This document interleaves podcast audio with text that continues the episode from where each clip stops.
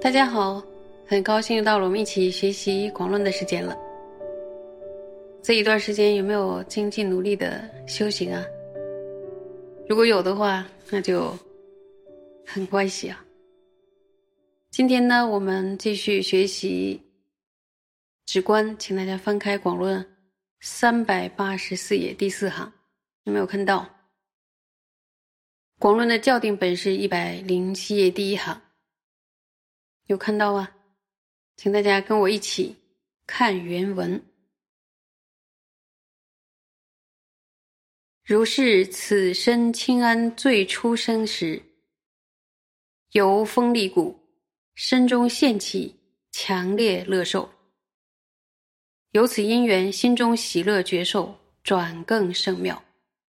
其后清安出世，渐去维系，然非清安一切涌尽，是出粗显，太动其心，彼渐退移。当有清安轻薄如影，无诸散动于三摩地随顺而起，心踊跃性亦渐退移，心于所缘坚固而住，远离大喜扰动无寂静性，是即获得正奢摩他。说最初呢，如此升起身清安的时候呢，它是透过风息的力量，然后在体内产生强大的乐受，借此呢，使内心升起极其超胜的喜乐感觉。之后呢，清安最初升起的力量呢，就会逐渐逐渐的减弱了，但着呢，并不是清安消耗殆尽，就是它不是完全都没有了。而这种呢，粗显的清安会太过强烈，所以它动摇了内心。因此呢，在它渐渐渐渐消退后，会升起一种清安。什么样的清安呢？就轻薄如影。注意这四个字，轻薄如影。并且它能与三摩地相扶顺的，它是不那么动摇，甚至是不动摇的清安。内心的雀跃欢喜呢，它也慢慢消退之后呢，什么增长了呢？内心的稳固，然后增长，安住于所缘。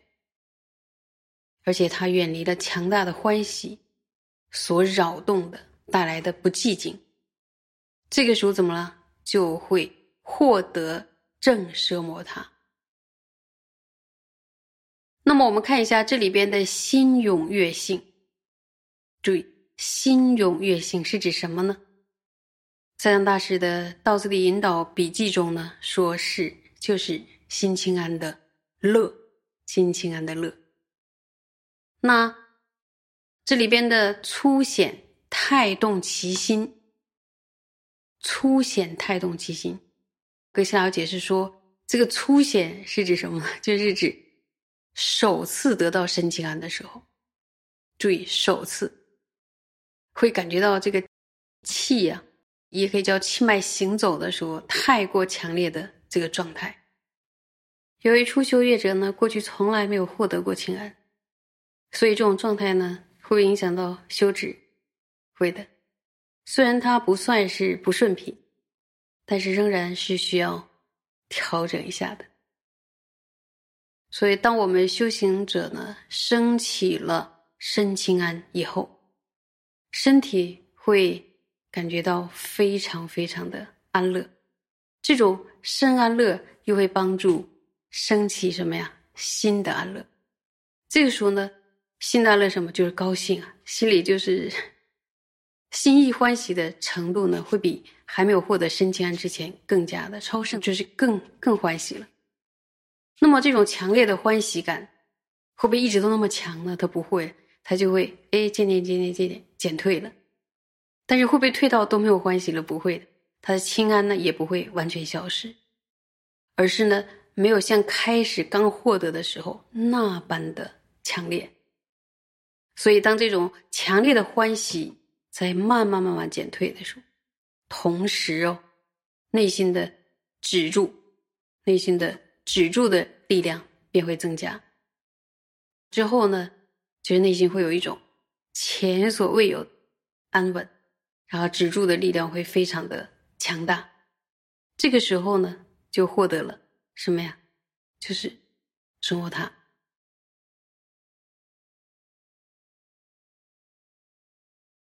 那么在学到这一段的时候，有的时候想探索一下，就是这个这个乐，这个欢喜到底是怎样的一种欢喜，或者说它属于什么？像经论中把受就分成了几个，乐受、苦受，还有什么舍受三种。然后以更仔细的方式来分类的话，其中的乐受又可以再分为安乐及欢喜两种。那么这两种有什么差别呢？安乐，安乐是指与根识相应的乐，也就是你身体上的一种快乐，生理上的一种快乐。而这个欢喜呢，是指与意识相应的乐，也就是完全是心上的一种快乐。其实呢，平常我们也经常使用包含着安呐和喜这两个字来描述身心的快乐。比如说当我们远行跟跟家人报平安的时候，就会说啊，我已经飞机平安到达了，或者又给上司说我已经到了，安全到了目的地。然后这个时候是强调什么？就是我们是很安全的。可是当我们的内心感到非常非常高兴的时候，我们就会用一种喜悦呀、啊、什么欢喜这样的一个形容词来形容。所以最初在获得心情安的喜乐的时候，内心会涌出一股强大的欢喜。然后这个强大的欢喜大家可以知道，就是说看有的人遇到喜事的时候会高兴的跳起来，他身体会跟着跳起来。我们打坐的时候是端坐着，但是内心由于休止的原因，内心涌现出强大的欢喜的时候，导致内心也开始产生什么？开始动摇。然后呢，接着欢喜慢慢逐渐减弱呢，情感没有消失，情感没有消失，而是欢喜感不像一开始那么明显，那么强烈。所以说，当欢喜感慢慢减弱的时候，然后内心又再度的恢复，恢复一下平静。同时怎么了？同时有没有情安？有情安的。然后同时专注力会不会更强？就比以往更专注在所缘境上，远离了之前由于强大的欢喜所造成的不寂静下。这个时候是什么状态了？哎，就是获得了正式摩达。身心清安这种乐到底是什么乐？身清安的乐有没有可能是根识相应的乐受？会不会是乐受的心所呢？赛仓大师的道次第引导笔记中说，身心那两种乐只能案例为两种清安增盛的特征。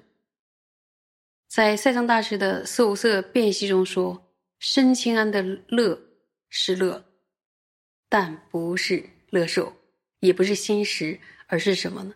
是色法。如果身清安的乐是乐受的话，就是一种受心所。如果是乐受心所的话，要么是根识的乐受，要么是意识的乐受。那如果是根识的乐受的话，第一静虑未至定，就是未到地定，也就是地狱静虑的未到地定的这个身清安的乐，就应当是呢第一静虑未到地定中的乐受心所。但广论中说呢，第一静虑未到地定不会有与乐受相应。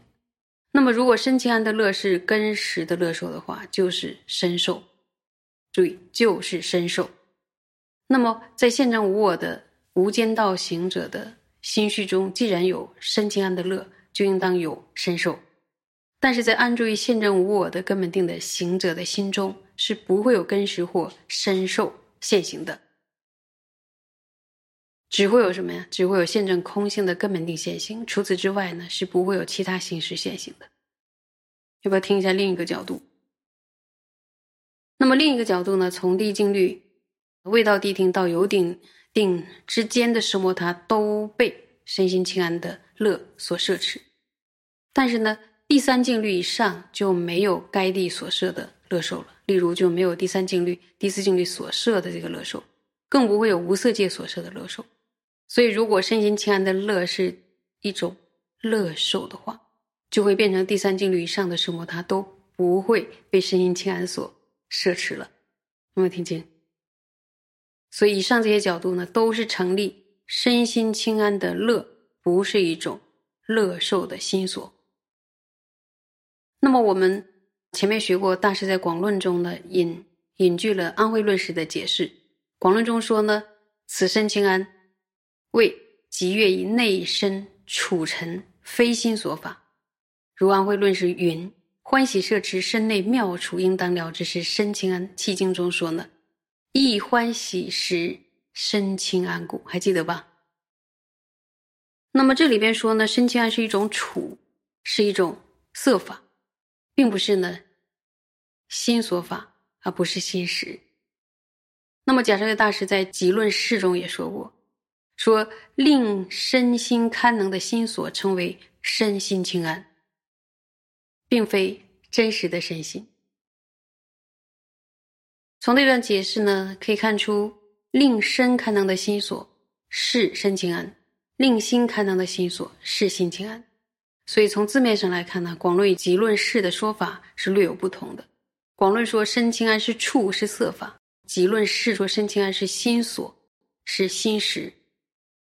所以你们要看的话，就和后代祖师就出现了不同的解释，这是在解释什么？那个乐是属于什么？但是呢，我们现在学到此处呢，我们的注意力会放在说，哇，要升起心清安、身清安之后，强烈的乐受慢慢的退去，慢慢的减弱之后，也不是完全消失，然后强大的止住力就升起了。这个时候呢，就是获得正奢摩他。这件事呢，对我们比较重要，对不对？好，今天就讲到这里，别忘了回想。